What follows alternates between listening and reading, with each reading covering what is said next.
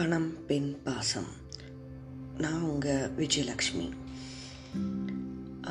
மரகதம்மாள் அந்த இந்த பொருட்களின் விலை கிடைக்கவே கிடைக்காது சுமதி. அதை ஏற்றிவிடு என்று கூறியதை கேட்டு பாலா அம்மா பொருளின் விலை அதன் உள்மதிப்பை பொறுத்தது இல்லை. வாங்குபவர்களின் மனசில் உள்ள மனக்குழப்பத்தை பொறுத்திருக்கிறது என்று இப்போதுதான் புரிகிறது. இவர்களோட மனமயக்கம் எவ்வளவு தூரம் போகுதுன்னு பார்ப்போமே என்றால் பாலா. பாலாவின் உறுதி சாமான்களின் விலையை மறுபடியும் உயர்த்தியது. இறுதியில் விலை ஆயிரத்தி அறுநூறு ரூபாய் என்று முடிவாகியது. மூன்று பேரும் சேர்ந்து கூட்டாக பொருட்களை வாங்கி கொண்டனர். பணத்தை உடனே கொடுத்துவிட்டு வண்டி கொண்டு வந்து சாமான்களை ஏற்றிச் செல்வதாக கூறிச் சென்றார்கள். பாலா பணத்தை வாங்கி கொண்டு போய் மரகதம்மாளின் கையில் கொடுத்தாள். குருமூர்த்தி என் முல்தானி கடன் மட்டுமல்ல மற்றும் சில சில்லறை கடன்களும் தீர்ந்தது என்றான். மரகதம்மாள் கண்ணில் நீர் நிறைந்து நின்றது. சுமதி நீ கெட்டிக்காரி. ஏதோ பத்து வருஷமாய் பீரோ மேஜை நாற்காலிகளை வாங்கி விற்றவள் மாதிரி இல்ல. வியாபாரத்தை முடித்து விட்டாய் என்றாள். இதுதான் நான் பண்ணின முதல் வியாபாரம் என்றாள் பாலா. குருமூர்த்தி சுமதி நீ பண்ணின முதல் வியாபாரம் இதுதான் என்று என்னால் நம்பவே முடியவில்லை என்றான். எங்க அப்பாவை வியாபார தந்திரம் தெரிந்தவர் என்று சொல்வார்கள். ஒருவேளை அவர் சாமர்த்தியம் எனக்கும் இருக்கிறதோ என்னவோ. நம்ம பொருட்களை வாங்கினவர்கள் ஒன்றும் நஷ்டத்துக்கு விட்டுவிடப் போவதில்லை. அதை அவர்கள் பிரித்து இரண்டாயிரம் ரூபாய்க்காவது விட்டுவிடுவார்கள் என்று நினைக்கிறேன் என்றாள். மரகதம்மாள் சுமதி இதில் நீ நூறு ரூபாயாவது எடுத்துக்கொண்டால்தான் எனக்கு திருப்தியாகும்மா என்றாள். அம்மா எப்பவும் இப்படி மற்றவளுக்கு கொடுக்கவே துடித்து கொண்டிருந்தீர்களானால் குடும்பம் என்னம்மா ஆகிறது? எனக்கு பணம் வேண்டாம். அன்புக்காக வேலை செய்த வந்தவள். என் சாமர்த்தியத்தை விட நம்ம குழந்தை லட்சுமியின் அதிர்ஷ்டம்தான் இந்த லாபத்துக்கு காரணம் என்று நினைக்கிறேன். குழந்தைக்கு அழகான ஸ்டீல் தொட்டில் வாங்கி போட்டுவிட்டால் அதுவே எனக்கு பணம் கொடுத்த மாதிரி என்று சொல்லிவிட்டு சிரித்தாள். மரகதம் நீ ஆயிரங்காலத்துக்கு நல்லா இருக்கணும் என்று வாழ்த்தினாள். பாலா சிரித்தபடி என்னை வாழ்த்துவதற்கு பதிலாய் என் பெற்றோரை வாழ்த்துங்கள் அம்மா. குடிந்து போன உங்கள் மனசால் எங்கள் அப்பாவும் அம்மாவும் நல்லா இருக்கணும் என்று சொல்லுங்கள். அது போதும் அம்மா என்றாள். நீ யார்? உன் அப்பா அம்மா யார்? என்று சொல்ல மாட்டேங்கிறியே என்றால் மரகதம்.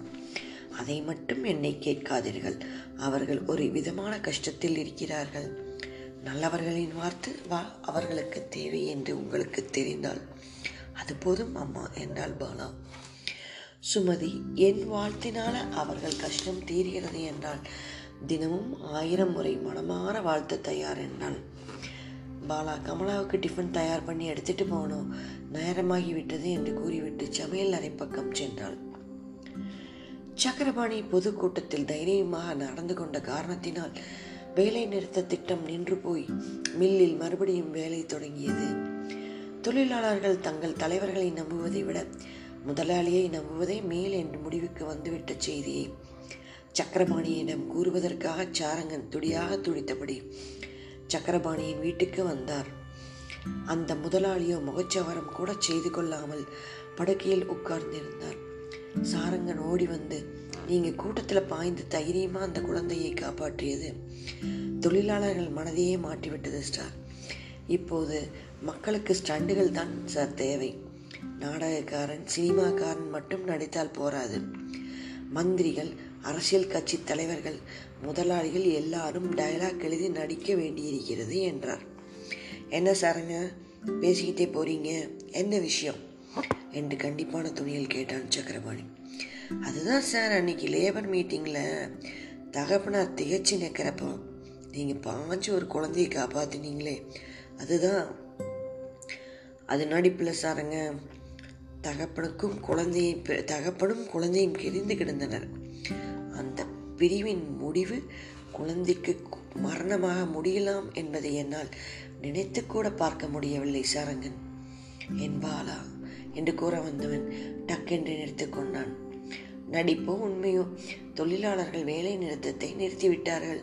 அவர்கள் தலைவர்கள் பரியசோசியும் மற்றவர்களும் தலைமை பதவியை இழந்து நிற்கிறார்கள். சென்னை நகரத்தில் மற்ற தொழில் ஸ்தாபன முதலாளிகள் உங்களை மிகவும் பாராட்டி போன் செய்து கொண்டே இருக்கிறார்கள் என்று சாரங்கன் அடுக்கிக் கொண்டே போனார். சக்கரபாணிக்கு அவர்கள் பேச்சை கேட்கவே நாராசமாக இருந்தது. ப்ளீஸ் சட்டப் சாரங்கன் என்றான். அப்போது டெலிஃபோன் மணி அடித்தது. சலிப்புடனே டெலிஃபோனை எடுத்தான். உணர்ச்சி இல்லா குத நான் தான் சொன்னேன் என்னோட டெலிஃபோனில் யாரும் தொந்தரவு பண்ண வேண்டாம் என்று என்றான். டெலிஃபோன் ஆபரேட்டராக உள்ள பெண்மணி ஏதோ சொன்னாள். யார்? பாலாவின் சிநேகிதியா? என்ன விஷயம்? உடனே கனெக்ஷன் கொடு என்றான் சக்கரபாணி. அவன் முகநகத்தில் ஒரு பொலிவு ஏற்பட்டது. மறு நிமிடம் அந்த பொலிவு இன்னும் அதிகமாகியது. சாரங்கனை பார்த்து கொஞ்சம் அஞ்சு நிமிஷம் வெளியில் இருக்கீங்களா? என்றான். சாரங்கன் வெளியே சென்றார். யார்? பாலாக்கண்ணா பேசுவது? சிநேகிதி என்று சொன்னாலே என்று அழாத குறையாக டெலிஃபோனில் கேட்டார் சக்கரபாணி. ஃபோனை பிடித்திருந்த சக்கரபாணியின் கரங்கள் நடுங்கின. என்ன பாலா நீ எங்கே இருக்கிற? ஒரு வினாடிக்கு பதில் இல்லை. நம் வீட்டில் ஃபோன் எக்ஸ்சேஞ்சில் இருக்கிறவருக்கு விஷயம் தெரிய வேண்டாம். என்று தான் நான் பாலாவின் சிநேகிதி என்று சொன்னேன். அம்மா எப்படி அப்பா இருக்கிறார்கள்? என்று கேட்டான் சக்கரபாணி பதற்றத்துடன் நீ போன இரவே உங்க அம்மா நல்லா தூங்கி இருக்கிறாள் பாலா. கனா கண்டு எழுந்து ஓடாமல் அமைதியாக தூங்கியிருக்கிறாள். இப்போது அம்மாவின் நிலை பரவாயில்லை. நான் கூட தினமும் இரவு தூங்குகிறேன் என்றான். அப்படியா? ரொம்ப சந்தோஷம் அப்பா. பாலா நீ எங்கம்மா இருக்கிறாய்? உங்கள் அம்மா கூட பாலா எங்க? பாலா எங்கே என்று கேட்கிறார். என்னால் பதிலே சொல்ல முடியல. உன் செலவுக்கு பணத்துக்கு என்னம்மா சென்னீங்க? செய்கிறாய். ஏம்மா வீட்டை விட்டு போயிட்டேன் எப்போது திரும்ப போகிறாய்? என்று சக்கரபாணி படபடவென்று கேட்டான். டெலிஃபோனில் சில வினாடிகளுக்கு பதில் இல்லை. உன் செலவுக்கு பணத்தை எங்கே அனுப்புகிறது என்றாவது சொல்லு குழந்தை என்று தொடர்ந்து கேட்டான் சக்கரபாணி. பணம் பணம். உங்களுக்கு அதுதானப்பா நினைப்பு? பணம் இல்லாமல் கூட வாழ முடியும் அப்பா என்னை தேடாதீர்களப்பா என்னை பார்க்கணும் என்று நினைத்தீர்கள் என்றால் நான் உயிரோடவே இருக்க இருக்க மாட்டேன் என்றாள். பாலா கூறி முடிப்பதற்குள் சக்கரபாணி ஆத்திரத்தில் தன்னையும் மறந்தான் இப்படி சொல்லாமல் கொல்லாமல் ஓடி போகிறது நல்லா இருக்குதா? என்னை ஏமா இப்படி சித்திரவதை செய்கிற நான் யாருக்காக சம்பாதிக்கிறேன் எதுக்காக நான் இப்படி அலைந்து சம்பாதிக்கிறேன்? எனக்கு உன்னை தவிர வேறு யார்? உன் புத்தியை யாரோ கலைத்து உன்னை பைத்தியமாக்கி இருக்கிறார்கள் அது யார் என்று தெரிந்தால் அவனை சுட்டு பொசுக்கி விடுகிறேன் என்று கூச்சல் போட்டான். அப்பா கூச்சல் போடாதீர்கள். என் மனசை கலைத்தது நீங்களும் உங்கள் வாழ்க்கையும் தான். நீங்கள் அன்றைக்கு தொழிலாளர் கூட்டத்திலே ஒரு தொழிலாளியின் குழந்தையை நெருப்பிலிருந்து காப்பாற்றினீர்களே. அதை பேப்பரில் படித்து மகிழ்ந்தேன். அதை பாராட்டத்தான் ஃபோன் பண்ணினேன். தொழிலாளி குழந்தையிடம் இரக்கம் காட்டினீர்களே என்று பாலா டெலிஃபோனில் கூறி முடிக்கும் முன்பே சக்கரபாணி இறைந்தான். நான்சென்ஸ் நான் ஒன்றும் இரக்கம் காட்டல. பேப்பரில் தப்பாக போட்டிருக்கிறான். இரக்கமாவது மண்ணாங்கட்டியாவது. என் குழந்தைய பிறந்து நான் தவிக்கிறேன். எனக்கு யார் இரக்கம் காட்டுகிறாங்க? சாகிற நிலையில் இருந்த குழந்தையை காப்பாற்ற வக்கு இல்லாமல் எல்லா பசங்களும் சும்மா நின்றுட்டு இருந்தாங்க. அவர்களுக்கு புத்தி புகட்டவே நான் பாய்ந்து குழந்தையை தூக்கினேன் என்றான். என்ன காரணமோ அப்பா ஒரு குழந்தையின் உயிர் உங்களால் படைச்சது அதுபோல இளைய ஜோன்ஸ் விஷயத்திலும் அவருக்கு இரக்கம் காட்டி அவரை ஏமாட்டினா ஆறு லட்சம் பணத்தை கொடுத்துருங்க அவர் தற்கொலை முயற்சி செய்திருக்க மாட்டார் இல்லையா? என்று சொல்லிவிட்டு பாலா போனை வைத்து விட்டாள். சக்கரபாணி பாலா பாலா என்று கூப்பிட்டான். பதில் இல்லை. தன்னையும் மறந்து டெலிஃபோன் எங்கிருந்து செய்யப்பட்டது என்று கண்டுபிடிக்க முயற்சி செய்ய நினைத்தான். அப்புறம் அது ஆபத்தில் முடியும் என்று தோன்றியது. பாலா உயிரோடு தான் இருக்கிறாள். இதே ஊரில் தான் இருக்கிறாள் என்பது ஒருவித திருப்தியை அளித்தது. இதற்கு முன்பு அவள் எங்கிருக்கிறாள் என்ன ஆனாள் என்று தெரியாமலேயே இருந்தது. அந்த தொழிலாளர் கூட்டத்தில் அந்த குழந்தையை காப்பாற்றிய விஷயம் அறிந்து பாலா மகிழ்ச்சி அடைந்திருக்கிறாள். அதை பாராட்ட எனக்கு ஃபோன் செய்திருக்கிறாள். நல்ல வேளை அந்த கூட்டத்துக்கு போனதும் ஒரு விதத்தில் நல்லதாக போய்விட்டது என்று நினைத்தான் சக்கரபாணி. பாலா இளைய ஜோன்ஸ் பற்றி கூறியதும் சக்கரபாணிக்கு குழப்பமாக இருந்தது. இளைய ஜோன்ஸ் தன்னிடம் வந்து மண்டாடிய போது பாலா அங்கு இருந்தது. சக்கரபாணியின் ஞாபகத்துக்கு வந்தது. அன்று இரவு தானே பாலா வீட்டை விட்டு வெளியேறினாள். மறுநாள் காலை ஆஸ்பத்திரியிலிருந்து சிகிச்சை பெற்று வீடு திரும்பும்போது தான் ஜோன்ஸ் தன்னை தெருவிலிருந்து எடுத்து வீடு கொண்டு வந்து சேர்த்தான். பாலாவின் மறைவுக்கு காரணம் ஜோன்ஸாக இருக்குமோ? இருக்காது. பாலா வெளியே போன போது ஜோன்ஸ் ஆஸ்பத்திரியில் உயிருக்கு மண்டாடி கொண்டிருந்தானே. இவ்வாறு சக்கரமானி சிந்தித்துக் கொண்டிருக்கும் போது சாரங்கன் மறுபடியும் நுழைந்தார். சாரங்கன் இப்போது முகலாயின் முத முகத்தில் ஒருவித ஒளி இருப்பதை உணர்ந்தார். சாரங்கனை சக்கரவாணி பார்த்தான். என்ன சாரங்கன்? அன்று நான் தொழிலாளர் கூட்டத்தில் அந்த குழந்தையை எடுத்த போது இரக்கம் காரணமாக எடுத்தேன் என்றா நினைக்கிறாய்? என்று கேட்டான். சந்தேகம் என்ன பாஸ்? நீங்கள் அன்னைக்கு ஒரு கருணாமூர்த்தியாகவே காட்சி எடுத்தீர்கள் அந்த ஒரு செயல் தொழிலாளர்கள் சமூகத்தில் உங்களுக்கு ஒரு நல்ல பெயரை கொடுத்து விட்டது. குழப்பம் விளைவித்து அதன் பலனால் பலன் பெற நினைக்கும் போலி தொழிலாளர் தலைவர்களுக்கு மதிப்பே போய்விட்டது. மரிய சுசியும் அவன் சகாக்களும் பதவி இழக்கும் நிலையில் இருக்கிறார்கள். வேலை நிறுத்தம் கேன்சல் ஆகிவிட்டது. எல்லோரும் ஒழுங்காக மில்லுக்கு வருகிறார்கள். சாமர்த்தியமாக பிரச்சனையை முடித்ததற்காக மற்ற முதலாளிகள் உங்களை பாராட்டுகிறார்கள் என்றான் சாரங்கன். அப்படியா? என்று சொல்லிவிட்டு சக்கரபாணி சிரித்தான். அன்று நான் அந்த கூட்டத்துக்கு போனபோது அதன் விளைவு அப்படி என்னை கருணாநிதி கருணாமூர்த்தி ஆக்கும் என்றோ தொழிலாளர்கள் மத்தியில் என்னை பொறுத்தவரையில் ஒரு பக்தி ஏற்படுத்தும் என்றோ நினைக்கவில்லை. காக்காயுக்கார பணம் பழம் விழுந்த கதையாகிவிட்டது என்று கூறி சிரித்தான். திடீர் என்று சிந்தனையில் ஆழ்ந்தான். சாரங்கன் ஜோன்ஸ் வீட்டுக்கு ஃபோன் பண்ணி அவர் இருக்கிறாரா என்று கேள். நான் அவரை பார்க்க வேண்டும் என்று சொல். சாரங்கன் முதலாளி சொன்னதை அப்படியே ஜோன்ஸிடம் தெரிவித்தார். ஜோன்ஸ் டெலிஃபோனில் என்ன சொன்னான் என்பது சக்கரவாணிக்கு தெரியாது. சாரங்கன் முகம் மாறியதிலிருந்து ஜோன்ஸ் ஏதோ காரசாரமாக பேசியிருப்பான் என்று மட்டும் புரிந்தது. யூகித்து கொண்டான். அந்த முட்டாள் என்ன சொன்னான் என்று கேட்டான். சாரங்கன் வென்று விழுங்கினான். பரவாயில்லை சாரங்கன். ஜோன்ஸ் சொன்னதை கூட்டாமல் குறைக்காமல் அப்படியே சொல்லுங்கள் என்றான். சைத்தானின் சகோதரனான சக்கரபாணிக்கு என் பங்களாவில் என்ன வேலை? வீட்டில் எனக்கு மிஞ்சி இருப்பது பீரோனு மேஜை நாற்காலி மோட்டார் கார். சமையல் பாத்திரங்கள் அதையும் ஜப்தி செய்ய வரப்போகிறானா? என்று கேட்டுவிட்டு ஜோன்ஸ் போனை வைத்து விட்டான் என்று பயத்தோடு சாரங்கன் ஜோன்ஸ் துறையின் டெலிஃபோன் பேச்சை கூறினார். சக்கரபாணி புரிமுறுவல் செய்தான். ஜோன்ஸ் துரையின் வீட்டு மேஜை நாற்காலிகளை ஜப்தி செய்தால் அதுவும் சுவாரஸ்யமாகத்தான் இருக்கும். பரவாயில்லை சரங்கன். பத்திரிகை நிருபர்களுக்கும் ஃபோட்டோகிராஃபருக்கும் ஃபோன் செய்து வர சொல்லுங்கள். நமக்கு ஜோன்ஸ் வீட்டில் கொஞ்சம் வேலை இருக்கிறது என்று சொன்னான். சாரங்கன் எழுந்த ஆஃபீஸ் அறைக்குள் சென்றான். ஜோன்ஸ் வீட்டில் சக்கரபாணி சாரங்கனுடன் ஆஃபீஸ் அக்கண்டுடனும் பத்திரிகை நிருபர்களுடன் நுழைந்தபோது ஜோன்ஸ் பயந்து விட்டான். இரண்டு நாட்களுக்காக இரண்டு நாட்களாக ஜோன்ஸுக்கு வேண்டியவர்கள் பலவிதமாக ஜோன்ஸ் மனதில் பீதியை கிளப்பியிருந்தனர் சக்கரபாணியிடம் ஜோன்ஸ் நேரடியாக மரியாதை குறைவாக நடந்து கொண்டதற்கு அவன் பழி வாங்காமல் விடமாட்டான். மற்ற கடன்காரர்களை ஏவிவிட்டு ஒரு வாரமாவது சிவில் சிறையில் வைப்பான் அல்லது ஜப்தியாவது செய்வான் என்று கூறியிருந்தனர். ஜோன்ஸின் மனைவியின் ஏசல் கடல்காரங்களின் தொல்லை எல்லாமாக அவனை கலக்கி இருந்தன. தூக்க மாத்திரை சாப்பிட்டும் உயிர் தப்பியது இந்த அவமானத்துக்கு தானா? இவ்வளவு தொந்தரவுகளுக்கு தானா? என்று எண்ணினான். ஜோன்ஸ் மனத்தில் இருந்த வெறுப்பும் வேதனையும் உள்ளே நுழைந்த சக்கரவாணியை உட்கார் என்று கூட சொல்லாதவர் தடுத்தது. ஜோன்ஸின் மனைவிதான் சக்கரபாணியை உட்காரச் சொன்னாள். ஒவ்வொரு முறையும் ஏமாந்து போனதற்கு தன் கவ கணவனை வெறுக்கும் போதெல்லாம் அவள் மனதில் சக்கரபாணியிடம் ஒரு கவர்ச்சி ஏற்பட்டது. இந்த மனுஷன் எவ்வளோ கெட்டிக்காரன். இவன் மனசில் சலனத்தை உண்டு பண்ணி என் வாழ்க்கையில் நுழைஞ்சா எவ்வளோ சுவாரஸ்யமாக இருக்கும். என்று அவள் மனம் நினைத்ததுண்டு?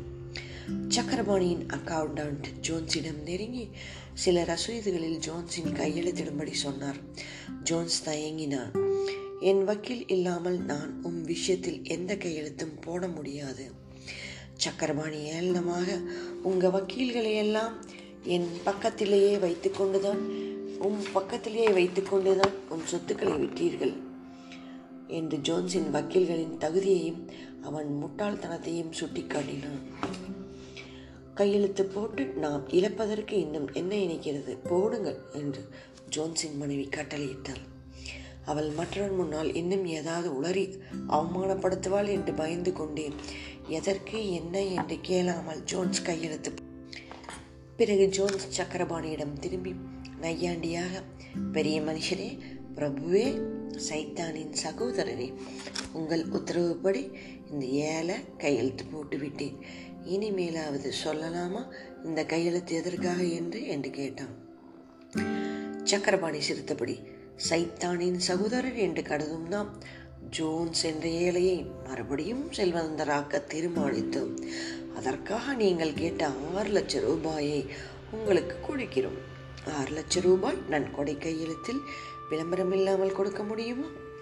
ஒரே கையெழுத்தாய் வாங்கினால் அரசாங்கம் உங்களிடமிருந்து நான் கொடுத்த தொகையை பறித்து கொள்ளும் என்பதற்காக எதிர்காலத்தில் பல தேதிகளில் கொடுத்ததாக கையெழுத்து வாங்கி கொண்டு இன்று மொத்தமாக ஆறு லட்சம் கொடுக்கிறேன் என்று சொல்லி தன் பையை திறந்து நோட்டுக்கட்டைகளை ஜோன்ஸின் கையில் வைத்தான்.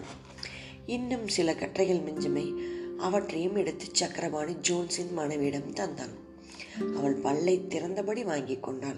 உடனே பத்திரிகை போட்டோகிராஃபர்கள் பளிச் பளிச் என்று வெளிச்சம் போட்டு படம் எடுத்தார்கள். ஜோன்ஸ் ஒன்றும் புரியாமல் விழித்தான். பணம் போகும்போது ஏன் போகிறது என்று புரியவில்லை. வரும்போதும் ஏன் வருகிறது என்று புரிவதில்லை.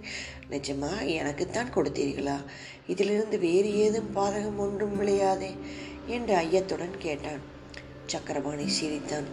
அமெரிக்காவில் ஒரு கோடீஸ்வரன் தன் குழந்தைக்கு வைரத்தால் இழைத்த பல லட்ச ரூபாய் பொறுமானமுள்ள பூனைக்குட்டி வாங்கி கொடுத்தான். ஏன் எதற்கு என்று அதை விளக்க முடியுமா? கிறுக்குத்தனம் என்றுதான் வைத்துக்கொள்ளேன் அயோக்கியன் சக்கரபாணிக்குள்ளும் கிறுக்குத்தனம் இருக்கிறது என்று புரிந்து கொள்ளுங்கள் என்று கூறிவிட்டு பத்திரிகை நிருபரை பார்த்து உடனே புகைப்படத்துடன் இதை விளம்பரப்படுத்துங்கள். நாளை காலையிலே நான் ஜோன்ஸுக்கு பணம் கொடுத்த விஷயம் எல்லா பட்டி தொட்டியிலும் தெரிய வேண்டும் என்றான். இது விளம்பரமானால் வருமான வரிக்காரர்கள் என்னை பிடிப்பார்களே என்றான் ஜோன்ஸ். அதற்காகத்தான் ஐம்பதினாயிரம் அளவில் ரசீது பெற்றுக்கொண்டேன். ஐம்பதினாயிரத்துக்குத்தான் உங்களை கேட்பார்கள். எதிர்காலத்தில் பனிரெண்டு வருஷத்துக்கு ரசீதுகள் பெற்றுக்கொண்டு விட்டேன். மற்ற விவரங்களை என்னுடைய மேனேஜர் சாரங்கன் பார்த்து கொள்வார். உங்களுக்கு உதவியாகவும் இருப்பார். இதில் உங்களுக்கு நஷ்டம் ஏதுமில்லாமல் காப்பாற்றுவேன். உறுதி. ஏனென்றால் நான் உங்களோடு வியாபாரம் செய்யவில்லை. ஒரு ஜீவனின் மன திருப்திக்காக இதை செய்கிறேன் என்று கூறிவிட்டு சக்கரபாணி வெளியேறினான். ஜோன்ஸ் எனக்கு புரியவில்லையே. ஆறு பைசா கொடுக்க மறுத்தவன் ஏன் ஆறு லட்சம் கொடுக்க வேண்டும்? எனக்கு ஒன்றும் ஒன்று பிரிய புரியவில்லையே என்றான். ஜோன்ஸ் மனைவி மனக்கசப்புடன் உங்களுக்கு எப்போதுதான் ஏதாவது புரிந்திருக்கிறது? புரியாமல் இழந்தது புரியாமல் திரும்பி இருக்கிறது பணத்தை எடுத்து வையுங்கள் என்றாள். பங்களாவுக்கு வெளியே வந்த சக்கரபாணி நிம்மதியாக பெருமூச்சு வென்றாள் விட்டான். இது பாலாவுக்கு தெரிந்தால் சந்தோஷப்படுவாள் என்றும் கூறிக்கொண்டான்.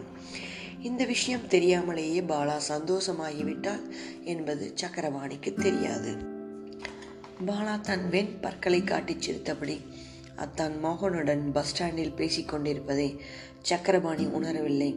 என்ன சுந்தரி அன்றைக்கு தியேட்டரில் நீ கோபித்து கொண்டு போனதிலிருந்து என் வீ வீட்டு பக்கமே வரலையே என்று மிகவும் உருக்கமாக கேட்டான் மோகன். பாலாவுக்கு அவன் அவன் கொஞ்சல் குரலில் கேட்டதும் மிகவும் திருப்தியாக இருந்தது. ஆனால் அதை வெளிக்காட்டிக் கொள்ளவில்லை. அத்தான் மோகனை பார்க்கும் போதெல்லாம் அவள் உள்ளம் அவள் வசம் இல்லாமல் அவனை நோக்கி செல்வதும் அவன் எது கேட்டாலும் மறுக்காமல் அதற்கு இணங்கும்படியான ஒரு வித பலவீனமும் தன்னிடம் ஒருப்பதை உணர்ந்தாள். அந்த பலவீனத்துக்கு ஆளாகி அவனோடு அந்த ஸ்கூட்டரின் பின்பக்கம் உட்கார்ந்து தியேட்டருக்கு சென்றதால் தானே அத்தான் என்னை அவ்வளவு மட்டமாக நினைக்க காரணமாகியது. மனத்தில் உள்ள ஆசையை மிகவும் வெளிப்படையாக காட்டக்கூடாது என்று தீர்மானித்து கொண்டாள். இருந்த போதிலும் அவள் கண்கள் அவன் முகத்திலும் அவன் அழகான நெற்றியிலும் அவளையும் அறியாமல் நிலைத்து நின்றது. அன்று நீங்கள் தப் தப்பாக நினைத்து விட்டீர்களோ என்று எனக்கு வேதனையாக இருந்தது. அம்மா தினமும் அந்த பெண் சுந்தரி வெள்ளிக்கிழமை வருகிறேன் என்றாலே வரவே இல்லையே என்று துணத்துணவென்று கேட்டுக்கொண்டிருக்கிறாள் நீ இருக்கும் இடம் உன் பெற்றோர்கள் விலாசம் ஏதாவது தெரிந்தாலும் உன் வீடு வந்து உன்னை அழைத்து போகலாம். நீதான் மர்ம கன்னியாக இருக்கிறாயே. நீ யார்? நீ எங்கிருக்கிறாய்? என்று கேட்டான். ஒரு விஷயம் மர்மமாக இருக்கும் வரை அதற்கு ஒரு தனி மதிப்பு இருக்கிறதல்லவா? மூடிய கைக்குள் இருக்கும் பொருள் என்னவென்று தெரிந்து கொள்வதில் நமக்கு ஆவல் இருக்கிறதல்லவா? என்று சிரித்தபடி பாலா பதில் கேள்வி கேட்டாள். ஓரளவு வரைதான் விஷயம் மர்மமாக இருக்கலாம். எல்லைக்கு மீறி விஷயம் ரகசியமாக இருந்தால் மனதில் தானாகவே சந்தேகங்கள் எழுவதற்கு காரணம் ஏற்படுகிறதில்லவா? என்றான் மோகன். எந்த அளவு விஷயத்தை ரகசியமாக வைத்திருக்க வேண்டும் என்று எனக்கு தெரியும். அப்புறம் நான் ரகசியத்தை ஒழித்து விடுவேன் என்றாள் பாலா. அதே சமயம் பஸ் வரவே பாலா வேகமாக பஸ்ஸில் ஏறிக்கொண்டாள். மோகன் எப்போது மறு சந்திப்பு? என்றான். பாலா பஸ்ஸில் நின்றபடியே நாளை வெள்ளிக்கிழமை உங்கள் வீட்டுக்கு வருகிறேன். அம்மாவிடம் சொல்லுங்கள். பூஜைக்கு புஷ்பத்துடன் வருகிறேன் என்று கூறும்போதே பஸ் நகர்ந்து விட்டது. மோகன் குழப்பத்துடன் நின்றான். அவனுக்கு சுந்தரி புரியாத புதிராக இருந்தால் அவன் மனதில் திடீரென்று ஒரு யோசனை தோன்றியது. ஸ்கூட்டரில் ஏறி மெல்ல பஸ்ஸை பின்தொடர்ந்தான். பஸ்ஸிலிருந்து பாலாவுக்கு மோகன் ஸ்கூட்டரில் பின்தொடர்வது தெரிந்தது. நாம் எங்கே போகிறோம்? எங்கு தங்குகிறோம்? என்று கண்டுபிடிக்க வருகிறார் அத்தான் என்பதில் மகிழ்ச்சி ஏற்பட்டது. அதே சமயம் அவளை எப்படியாவது அவனை எப்படியாவது ஏமாற்றி விட வேண்டும் என்ற எண்ணமும் தோன்றியது. பஸ் நின்றதும் உடனே கீழே இறங்கினாள். பின்னால் வரும் மோகனை கவனிக்காதவள் போல் ரோட்டை கடந்து பக்கத்து சந்தினுள் முடிந்தாள் மோகன் தன் ஸ்கூட்டரை அந்த சந்து வழியாக நோக்கி ஓட்டினான். பாலா வேகமாக சென்று ஒரு சிவரின் பின்புறம் நின்று கொண்டாள். அது முட்டுச்சந்து நெடுஞ்சுவரில் முடிந்தது. அந்த சந்திலிருந்து இருந்தது ஐந்து வீடுகள் தான் எல்லாம் ஏழை முஸ்லிம்களின் வீடுகள். மோகன் தடதடவென்று ஸ்கூட்டரை ஓட்டிக்கொண்டு சென்றான். சுவரை நெருங்கியதும் திகைத்தான். நான் வருவது அவளுக்கு தெரியாது. இவ்வளவு சீக்கிரம் எப்படி மறைந்திருப்பாள் எல்லாம் முஸ்லீம் வீடுகளாயிருக்கின்றனவே. இங்கே அவள் வீடு இருக்க முடியாது. யாரையாவது வேண்டியவர்களை பார்க்க வந்திருப்பாளோ என்று நினைத்தான். மோகன் படும் பாட்டை சுவரின் மனைவில் மறைவிலிருந்து ரசித்தாள் பாலா. சில வினாடிகளில் மோகன் ஸ்கூட்டரை உதைத்து பட் பட் என்ற சத்தத்துடன் மறைந்தான். ஸ்கூட்டரின் ஒளி தொலைவில் மறையும் வரை சுவரின் பின்புறம் நின்றவள் மெல்ல வெளியே வந்து குருமூர்த்தியின் வீட்டுக்கு செல்லும் குறுக்கு பாதையில் நடக்க ஆரம்பித்தாள். மோகன் நேராக சிந்தரியா பற்றி பேட்டை நோக்கி ஸ்கூட்டரை ஓட்டினான். கிழவர் சம்பந்தியா வீட்டில் இருந்தது அவனுக்கு மகிழ்ச்சியை கொடுத்தது. அவர் அவனுக்கு தாத்தா. அவரிடம் முன்பின் தெரியாத பெண்ணை பற்றி எப்படி விசாரிப்பது என்று தெரியாமல் விழித்தான். மோகன் இந்த பகல் வேளையில் அவரை தேடி வந்தது கிழவருக்கு ஆச்சரியத்தை கொடுத்தது. என்னப்பா ஏதாவது விசேஷமா? அம்மா அனுப்பிலானா என்று கேட்டார். அடிக்கடி பொய் சொல்லி பழக்கமில்லாத மோகன் எச்சிலை விளங்கினான். இல்லை இப்படியே வந்தேன். உங்களை பார்த்துட்டு போகலாம் என்று வந்தேன். கிழவர் பேசாமலேயே மோகனை கவனித்தபடி இருந்தார். மோகன் அங்கு மாட்டியிருக்கும் படங்களை பார்த்தபடி நின்றான். எப்படி கிழவரிடம் பேச்சை ஆரம்பிப்பது? என்று யோசித்தான். சுவரில் மாட்டியிருந்த பால திரிபுர சுந்தரியின் படம் அவன் கண்ணில் பட்டது. என்ன தாத்தா அந்த அம்மன் படத்துக்கு படம் ஒரு குழந்தையின் படம் போல் தெரிகிறதே? அதுதான் பால திரிபுர சுந்தரியின் படம். நான் உபாசிக்கும் தெய்வம். திரிபுர சுந்தரி என்று சொன்னவுடனே ஞாபகம் வருகிறது. அன்றைக்கு ராத்திரி ஒரு முருடனும் மாட்டிக்கொண்டு விழித்தாலே ஒரு பொண்ணு. அதுதான் நம்ம சுந்தரி தாத்தா. அவ யாருன்னு தெரியுமா தாத்தா? என்றான் மோகன். கிழவர் மனத்துக்குள் சிரித்து கொண்டார். ஏன்பா அவளுக்கு என்ன? ஏன் விசாரிக்கிற? அம்மாவுக்கு என்னவோ அந்த பொண்ணு மேலே அலாதி பிரியம். கிழவர் அலட்சியமாக தனக்கு அக்கறை இல்லாதது போல். அப்படி என்றால் உனக்கு அவளை பிடிக்கலையா? அது இல்லை தாத்தா அந்த பொண்ணு யாரு எங்கே இருக்கிறா ஒன்றும் சொல்ல மாட்டேங்கிறா என்றான் நான் கூட அப்புறம் ஒரு முறை அவளை சந்திச்சிட்டேன். எங்கிட்டேயும் ஒன்றும் சொல்ல மறுத்து விட்டான் அவள் விஷயமே ஒரே மர்மமாக இருக்குதுப்பா. பெரிய ஜகஜால கில்லாடியாக இருக்கிற அவ. அவளை மறுபடியும் சந்தி சந்தித்தாயா என்று கேட்டார். ஆமாம் தாத்தா அப்புறம் இரண்டு முறை எதிர்பாராத வகையில் சந்திக்க நேர்ந்தது நன்றாக சிரித்து தான் பேசுகிறான் ஆனால் தன்னை பட்டு மட்டும் சொல்லவே மாட்டேங்கிறான் என்றாள். அவள் யாரோ நீ யாரா? எதுக்கப்பா உனக்கு அவளை பற்றி தெரியணும்? எல்லாருடைய பூர்வோத்தரத்தையும் பற்றி தெரிஞ்சுக்கிட்டு என்ன பண்ண முடியும்? என்றார் தாத்தா. மோகன் குழப்பமடைந்தான் அதில் தாத்தா அவன் நாளைக்கு வெள்ளிக்கிழமை பூஜைக்கு நம்ம வீட்டுக்கு வருவதா சொல்லியிருக்கிறா. என்று மேலே ஏதோ சொல்ல வாயெடுத்தவன் நிறுத்தி கொண்டான். கிழவர் அவன் தரு தவிப்பை ஒருவாறு யூகித்து கொண்டார். சுவாமி பூஜைக்கு யார் வேண்டுமானாலும் வரலாம். அவர்கள் யாரா இருந்தால் என்ன மோக? நீ என்ன அவளை கட்டிக்க போறியா? அவ யார் என்று உனக்கு தெரிய வேண்டுமா? என்று கூறிவிட்டு குறும்புத்தனமாக மோகனை பார்த்தார் மோகன் முகம் சிறந்தது. தொடர்ந்து ஏதோ பதில் சொல்ல வந்தவன் நிறுத்தி கொண்டான். கரெக்ட் தாத்தா நீங்கள் சொல்கிறது சரி. எதற்கும் நீங்கள் நாளைக்கு வெள்ளிக்கிழமை பூஜைக்கு வாருங்களேன் தாத்தா என்று கேட்டான். நீயே சாதாரணமாக உன் அம்மாவில் நடத்துகிற பூஜைக்கு வீட்டில் இருக்க மாட்டேன். உங்கள் அம்மாவோ அமங்கலி. அதனால் அக்கம் பக்கத்து வீட்டு பொங்கலை பெண்களை கூட்டிகிட்டு வந்து வச்சு நடத்துகிறான் நாளைக்கு பூஜைக்கு நீ இருப்பாயா? என்று கேட்டார். நீங்கள் வருகிறதா இருந்தால் நான் நாளைக்கு இருக்கிறேன் என்றான் மோகன். சம்பந்தையாவுக்கு மோகன் மனத்தில் இருப்பது புரிந்தது. சந்தோஷத்தோடு பேரனை அனுப்பிவிட்டு உட்கார்ந்தார்.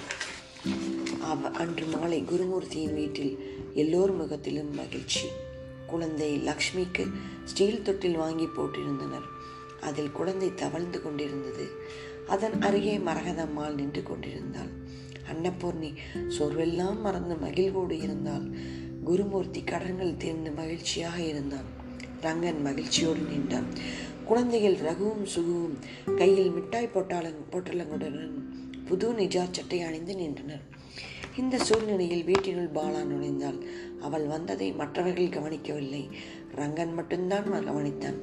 வருக வருக இந்த வீட்டை வாழ வைத்த வந்த தெய்வமே சுமதியே வருக என்று பாடிக்கொண்டு ஒரு ஜிலேபியை எடுத்து பாலாவின் வாயில் போட்டான். பாலாவுக்கு ரங்கனின் வெகுளியான குறும்பு வெக்கத்தை கொடுத்தது. குருமூர்த்தி மரியாதையுடன் சென்று செலவெல்லாம் போக மீதி இருந்த நானூறு ரூபாய் பணத்தை எடுத்து அவளிடம் கொடுத்தான். எனக்கு பணம் எதற்கு? என்றாள் பாலா. எல்லாம் உன்னுடையதான் சுமதி என்றாள் மரகதம். உங்கள் அன்பு உண்டுதான் எனக்கு வேண்டும் என்றாள் பாலா. கண்ணன் என் சேவகன் என்ற பாரதியார் பாட்டிலே கடவுள் வீட்டுச் சேவகன் கடவுள் வீட்டுச் சேவகனாக வருகிறான். வீட்டுக்காரர் கூலி கொடுக்க போனால் அவன் நெஞ்சிலுள்ள காதல் பெரிது எனக்கு காசு பெரியதில்லை என்கிறான். ஒருவேளை சுமதியும் தெய்வமோ நம் வீட்டுக்கு வேலை செய்கிறாளோ என்று பாதி கேலியும் கிண்டலுமாக ரங்கன் கூறினான். பாலா சிரித்தாள். ஒன்றுமே வேண்டாம் என்றால் எங்களுக்கு கஷ்டமாக இருக்கிறது சுமதி. நீ ஏதாவது வாங்கி கொண்டால் தான் பொருத்தம் என்றால் அன்னபூர்ணி. பாலா யோசித்தாள். நாளைக்கு காலையில் நான் ஒரு வீட்டுக்கு போக வேண்டியிருக்கிறது. காலையில் சமையல் செய்துவிட்டு தான் போவேன். அப்போ பத்து ரூபாய் கொடுங்கள். பூ வாங்கி போக உதவியாக இருக்கும். ஒவ்வொரு வாரமும் எனக்கு வெள்ளிக்கிழமை விடுமுறை கொடுத்தால் உதவியாக இருக்கும் என்றாள். ரங்கன் சிரித்தான். என்ன சுமதி தாட்சணியத்துக்கு வேலை செய்த வந்தல் என்னமோ கூலிக்காரி மாதிரி விடுமுறை கேட்குறியே என்றான். ஏம்மா நீ யார்? உன்னை பெற்றோர்கள் எங்கே இருக்கிறாக? என்று சொல்லக்கூடாதா? உன்னை பெற்ற புண்ணியாத்மாங்களை நான் பார்க்கக்கூடாதா? என்றாலும் மரகதம்மாள் பாலாவின் கண்கள் கலக்கியது. உங்கள் வாயால் என் பெற்றவர்களை புண்ணியாத்மாக்கள் என்று சொல்கிறார்கள். அதை கேட்க எவ்வளவு இன்பமாக இருக்கிறது? ஆமாம் அந்த ஒரு வார்த்தை தான் எனக்கு சம்பளம் என்றாள். மற்றபடி என்னை ஒன்றும் கேட்காதீர்கள் என்று சொல்லிவிட்டு குழந்தை லட்சுமியை தூக்கி கொண்டாள். பாலா மறுநாள் அத்தான் மோகன் வீட்டுக்கு சென்றபோது அங்கு அவள் பார்த்த காட்சி ஏமாற்றத்தை கொடுத்தது. மோகனின் தாய் காமாட்சி முதல் நாள் இரவிலிருந்து ஜுரத்தால் தாக்கப்பட்டு படுத்திருந்தாள். வெள்ளிக்கிழமையன்று வழக்கமாக நடக்கும் பூஜையை நடத்துவதா வேண்டாமா என்ற குழப்ப நிலையில் இருந்தபோது சிறு கூடை நிறைய புஷ்பத்தோடு வந்த பாலாவை பார்த்ததும் காமாட்சிக்கு ஒருபுறம் மகிழ்ச்சியும் மறுபுறம் வருத்தமும் ஏற்பட்டது. சுந்தரி இருந்திருந்து நீ வருகிற வெள்ளிக்கிழமையன்று என் உடம்புக்கு வந்துவிட்டது பார். எவ்வளவோ ஆசையாக நீ பூ கொண்டு வந்திருக்கிறாய். இன்று பூஜை இல்லாமல் அம்மனை மூலியாக வைப்பது சரியில்லையே. என்னால் முடிந்தவரை இழந்து ஏதாவது செய்கிறேன் என்று கூறியபடி தள்ளாடியபடி எந்திரித்தாள் படுக்கையிலிருந்து. வேண்டாம் அம்மா உடம்பு முடியாத நீங்கள் ஏன் கஷ்டப்படம் உட்கார்ந்தபடி சொல்லுங்கள். என்னென்ன செய்யணும்னு? அதை நான் செய்கிறேன் என்றாள் பாலா. அதே சமயத்தில் மருந்து பாட்டிலுடன் மோகன் நுழைந்தான். சுந்தரி வந்துவிட்டாள் என்பதில் மோகனுக்கு மகிழ்ச்சி. இருந்தாலும் நேற்று அவள் தன்னை ஏமாற்றிவிட்டு மறைந்து விட்டாள் என்பதில் ஒரு விதமான வருத்தமும் இருந்தது. பாலாவை பார்த்த பின்னும் கவனியாதவன் போல் மருந்து புட்டியை எடுத்துக்கொண்டு தாயிடம் சென்றான். அவன் தாய் மோகன் பாருடா யார் வந்திருக்கிறாங்கன்னு? சுந்தரிடா பாவம் புஷ்பத்தோடு வந்திருக்கிறா இன்னைக்குன்னு. நான் பூஜை வேண்டாம்னு முடிவு பண்ணியிருந்தேன் என்றாள். நீ பூஜை செய்யாத நாளாக பார்த்து அந்த பொண்ணு வந்திருக்கா. என்னம்மா செய்யறதே? என்றான் மோகன். இந்த பதிலிலிருந்து மோகன் பஸ் ஸ்டாண்டில் சந்தித்த விவரத்தை சொல்லவே இல்லை என்று பாலாவுக்கு தெளிவாகியது. அவன் தன்னை சந்தித்த விஷயத்தை ஏன் தாயிடம் மூடி வைக்க வேண்டும்? களங்கமில்லாத மோகன் வனத்தில் ஏன் களங்கம் ஏற்பட வேண்டும்? என்று பாலா நினைத்தாள். அவனும் அவள் மீது ஆசை வைத்திருக்க வேண்டும். அதை தாயிடம் சொல்ல கூச்சம் சொல்லாமல் விட்டுவிட்டான் என்பதை புரிந்து கொண்டான். தாய்க்கு மருந்து கொடுத்தபடி ஓரக்கண்ணால் மோகன் தன்னை கவனிப்பதை பார்த்த பாலாவுக்கு என்னவோ பொழு இருந்தது. காமாட்சி என்னவோ மோகன் வடை பாயசம் செய்து சிறு அளவுக்காக இந்த பூஜை முடிப்போம் என்றாள். இந்த நிலையில நீங்க வடைக்கு அரைக்க முடியாது. சமையலை நான் கவனிச்சுக்கிறேன் என்று மகிழ்ச்சியோடு சொன்னாள் பாலா. வந்த விருந்தாளி உன்னை போய் ஆட்டங்களில் உளுந்தை போட்டு அரைக்க சொன்னால் நல்லா இருக்குமா? என்றாள் காமாட்சி. வந்த விருந்தாளி எதுக்கு அரைக்கணும்? பெற்ற மகன் உழக்க மாதிரி நான் இருக்கேன். நானே அரைச்சிடுறேன். விருந்தாளி எண்ணெயில் போட்டு வடை பண்ணட்டும் என்று கேலியாக சொன்னான் மோகன். உடனே தாய் அதுவும் சரிதான் என்று சொன்னாள். மோகனும் பாலாவும் சமையல் அறைக்குள் சென்றனர். மோகன் டின்னிலிருந்து உளுந்தம்பருப்பை எடுத்து ஊற வைத்தான். பாலா குமட்டி அடுப்பை பற்ற வைத்து பாயாசம் தயாரிக்க ஏற்பாடு செய்தான். காமாட்சி அம்மா பூஜை அறையில் உள்ள பூஜை பாத்திரங்களை எடுத்து கழுவ உட்கார்ந்தாள். போ மோகன் மேல் சட்டையை கழட்டிவிட்டு முண்டாமணியனுடன் ஊற வைத்த உளுத்தம்பருப்பை எடுத்து ஆட்டங்களில் போட்டு ஆட்ட ஆரம்பித்தான். அவன் கைகள் கல்லை பிடித்து கடகட குடுகுடு என்று சுட்டும்போது அவன் தோல் சதைகளும் மேல் முதுகுச் சதைகளும் ஒருவித தாளகதியில் சுட்டுவதை பாலா கவனித்தாள்.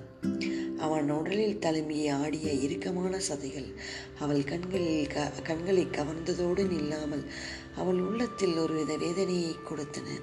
அந்த கிளர்ச்சி உள்ளத்தோடு மட்டும் நிற்கவில்லை. அவள் உடலையும் தாக்கி அவள் மூச்சை அடைப்பதை உணர்ந்தாள். மாவு அரைத்து கொண்டிருந்த மோகன் தற்செயலாக திரும்பினான். தன்னை ஒருவித ஆர்வத்தோடு பார்த்து கொண்டு நிற்கும் பாலாவை பார்த்தான். என்ன சுந்தரி அப்படி பார்க்குற? என்றான். கடையிலிருந்து திருடன் ஒரு சாமானை எடுக்கும்போது கடைக்காரர் பார்த்துவிட்டால் திருநடுக்கு ஏற்படும் குழப்பம் பார்வா பாலாவுக்கு ஏற்பட்டது. மோகன் சிரித்தான். அத்தான் உடலை பார்த்தபோது அவளுக்கு ஏற்பட்ட பலவீனத்தை அத்தான் புரிந்து கொண்டு விட்டான் என்ற எண்ணம் பாலாவுக்கு ஏற்பட்டது. பாலாவுக்கு மோகன் மீது ஆத்திரமே வந்தது. மோகன் விடாமல் தொடர்ந்து கேட்டான் என்ன அப்படி முறைச்சு பார்க்குறேன் ஆண் பிள்ளைகள் பெண்களை பார்க்குற மாதிரி இந்த தேக பயிற்சி நுழைவால் ஏற் இது தேக பயிற்சியினால் ஏற்பட்ட பலம். பத்து படி உளுந்து என்றாலும் சும்மா அரைச்சு தள்ளிடுவேன் என சொல்லிவிட்டு சிரித்தான். அவன் சிரித்தவிடம் பெண்ணுக்கு நான் அடிமையாக மாட்டேன். எவ்வளவு பெரிய அழகி என்றாலும் என்கிட்ட அடங்கி தான் இருக்கணும் என்று திமிரோடு சொல்வது போல் பட்டது. அவன் மனம் புண்படியாத புண்படும்படி ஏதாவது சொல்லி அவன் கர்வத்தை அடக்க வேண்டும் என்று பாலாவுக்கு தோன்றியது. பலே பலே பத்து படி உளுந்து அரைத்து தள்ளிவிடுவீர்களா? உங்களை கட்டிக்கொள்ளுக போகிறவர்கள் அதிர்ஷ்டசாலிதான். ஒரு இட்லி கடையே வச்சிடலாமே என்று கேலியாக சொன்னான். பேச்சில் என்ன வார பார்க்குற? உன் வாய் பேசினாலும் உன் பார்வை என் தோல் மேலே தான் இருக்குது. உன் மனசில் இருக்கிற பலவீனத்தை அடித்து பேசி மறைக்க பார்க்கிற சுந்தர சுந்தரி என்றான் மோகன் தன் மனத்தில் உள்ள பலவீனத்தை அவன் புரிந்து கொண்டு விட்டானே என்று பாலாவுக்கு கோபம் வந்தது. யார் மறைக்கிறாங்க? நீங்கள் தான் உங்கள் அம்மா கிட்ட நேற்று என்னை பார்த்தது சொல்லாமல் மறைச்சிட்டீங்க. நான் பஸ்ஸில் ஏறினப்போ எதுக்காக என்னை தொடர்ந்து வந்தீங்களா? அது மட்டும் பலவீனம் இல்லையா? என்றான் மோகன் ஒரு வினாடி குழம்பி விட்டான். குழப்பம் கோபம் தரவே ஆட்டாங்கல்லை வெகு வேகமாக ஆட்டினான். அப்போது பாதி அரைக்கப்பட்ட மாவு வெளியே தெரித்தது. கோபத்தை மாவிட காட்டாதீங்க என்று சொல்லிவிட்டு சிரித்தாள் பாலா. மோகன் திரும்பினான். போதும் பல்ல இழிச்சுக்கிட்டு நிற்காம கும்பிட்டி கவனி தண்ணி கொதிக்குது என்றான். அப்போது சமையல் அறையில் சம்பந்தையா நுழைந்தாள் என்ன சமையல் அறையில் சச்சலவு சத்தம் என்று பார்த்தேன். யாராவது புதுசாக கல்யாணமான இளந்தம்பதிகளை காமாட்சியமாக குடக்கூலிக்கு வச்சிருக்காளோன்னு நினச்சேன் என்றார். மோகனுக்கும் பாலாவுக்கும் அதிர்ச்சியாக இருந்தது. கிழவர் குறும்புத்தனமாக கண்களை சிமிட்டியபடி பாலாவிடம் என்ன சுந்தரி நீ எங்கே இருக்கிற? உங்கள் அப்பா அம்மா யாருன்னு மோகனிடம் சொல்லக்கூடாதாம்மா? நேற்றுக்கு பாவம் அவன் என்கிட்ட வந்து மென்று முழுங்கி விசாரிக்கிறான் என்றான் மோகனுக்கு தன் கௌரவத்தை பெரியவர் அப்படியே போக்கிவிட்டது போல் இருந்தது. தாத்தா சும்மா இருக்க மாட்டீங்களா? என்றான். கிழவர் சிரித்தபடியே வெளியே சென்றார். அப்போது காமாட்சி பூஜை அறையிலிருந்து வெளியே வந்தாள். கிழவர் என்ன காமாட்சி? மோகனுக்கு ஒரு கல்யாணத்தை பண்ணியிருந்தா இப்படி உன் பிள்ளையை விட்டு ஆட்டுக்கல்ல வேலை செய்யும்படி நிலை வந்திருக்குமா? என்றான். என்ன பண்ணுறதுங்க? லட்சுமி எவ்வளவோ ஆசையோடு தன் பொண்ணுக்கு மோகனை கட்டி வைக்கணும்னு சொல்லிட்டு இருந்தா. அவளுக்கு உலக நினைப்பே இல்லை. அந்த பொண்ணுக்கு தன் அத்தை பிள்ளை இருக்கிறான் என்பது கூட தெரியாது என்றாள். சமையலறையில் காமாட்சி அம்மாள் சொல்லும் வார்த்தைகளை கேட்டபடி இருந்தால் பாலா. கிழவர் சக்கரபாணியின் சம்பந்தத்தை பற்றி நினைக்கக்கூட முடியாது. மோகனுக்கு வேற நல்ல இடத்துல பார்க்க வேண்டியதுதான் என்றான் சம்பந்தையா கூறிய வார்த்தைகள் பாலாவை சுரியில் என்று தைத்தது. பாலாவுக்கு சுரியல் என்று தைத்தது. அதற்குள் மோகன் தாத்தா என் கல்யாணத்தை மறுபடியும் கிளப்பாதீங்க. அதுக்கு இப்போ ஒன்றும் அவசரம் இல்லை என்றான் நீ அவசரம் இல்லைன்னு சொன்னால் சரியாக போயிடுமா? திடீர்னு நாளைக்கே சக்கரபாணி மரம் மாறி வந்து உன்னை கேட்டா கேட்டானால் சக்கரபாணியின் பெண்ணா ஐயோ தாத்தா நான் நல்லா இருக்கணும்னு உங்களுக்கு ஆசையே இல்லையா? அந்த பெண்ணு நிழல் கூட என் மேலே படக்கூடாது என்று மோகன் இறைந்தான். கிழவர் பலத்த குரலில் சிரித்தார். என்னடா மோகன் அவள் நிழல் கூட வேண்டாம் என்கிறாளே. அவளே இந்த வீட்டில் இருக்கிறாள் என்று சொன்னால் அப்புறம் என்னடா பண்ண போகிறாய்? என்று சொல்லிவிட்டு பாலாவின் புறம் திரும்பினார். பாலாவுக்கு நடுக்கமே ஏற்பட்டது. பெரியவர் உண்மையை கூறிவிடுவாரோ? என்று நடுங்கினார். கிழவரின் பக்கம் திரும்பி தயவு கூர்ந்து சொல்லிவிடாதீர்கள் என்று கெஞ்சும் பார்வையில் பார்த்தாள். மோகன் தாத்தா சக்கரபாணியின் பெண் இந்த வீட்டிலையா? அவள் இங்கே நுழைஞ்சானா களைச்ச கழுத்தை பிடிச்சி தள்ளிடுவேன் என்ற உறுதியோடு சொன்னாள்.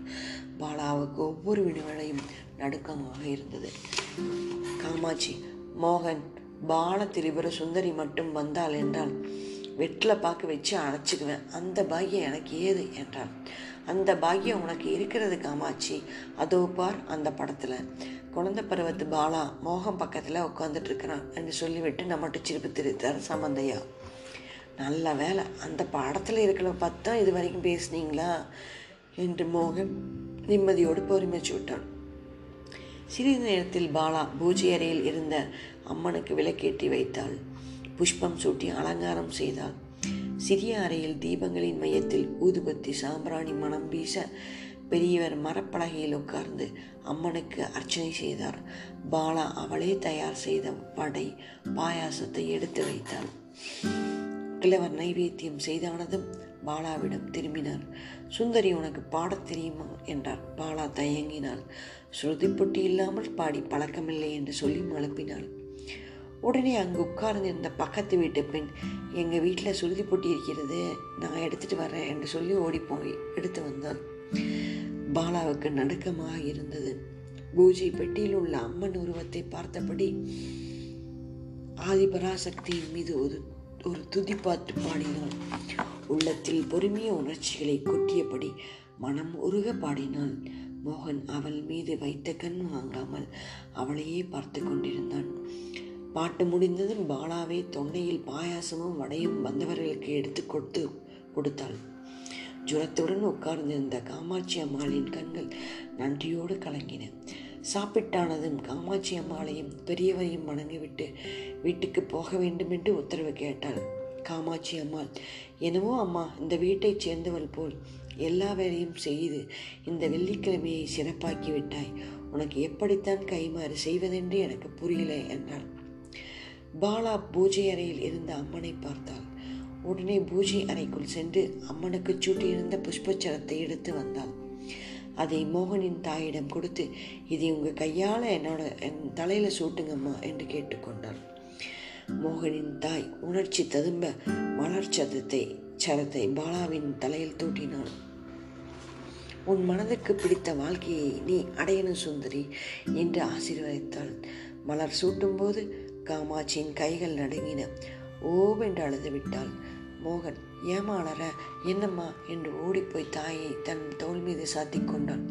காமாட்சி விரைத்த பார்த்து பார்வையோடு பாலாவை பார்த்தாள். பாலா பயத்தோடு மோகனின் தாயை பார்த்தாள். உண்மையில நீ யாரடி? சொல்லு! என்று காமாட்சி கேட்டாள். பாலா அதிர்ந்தாள்.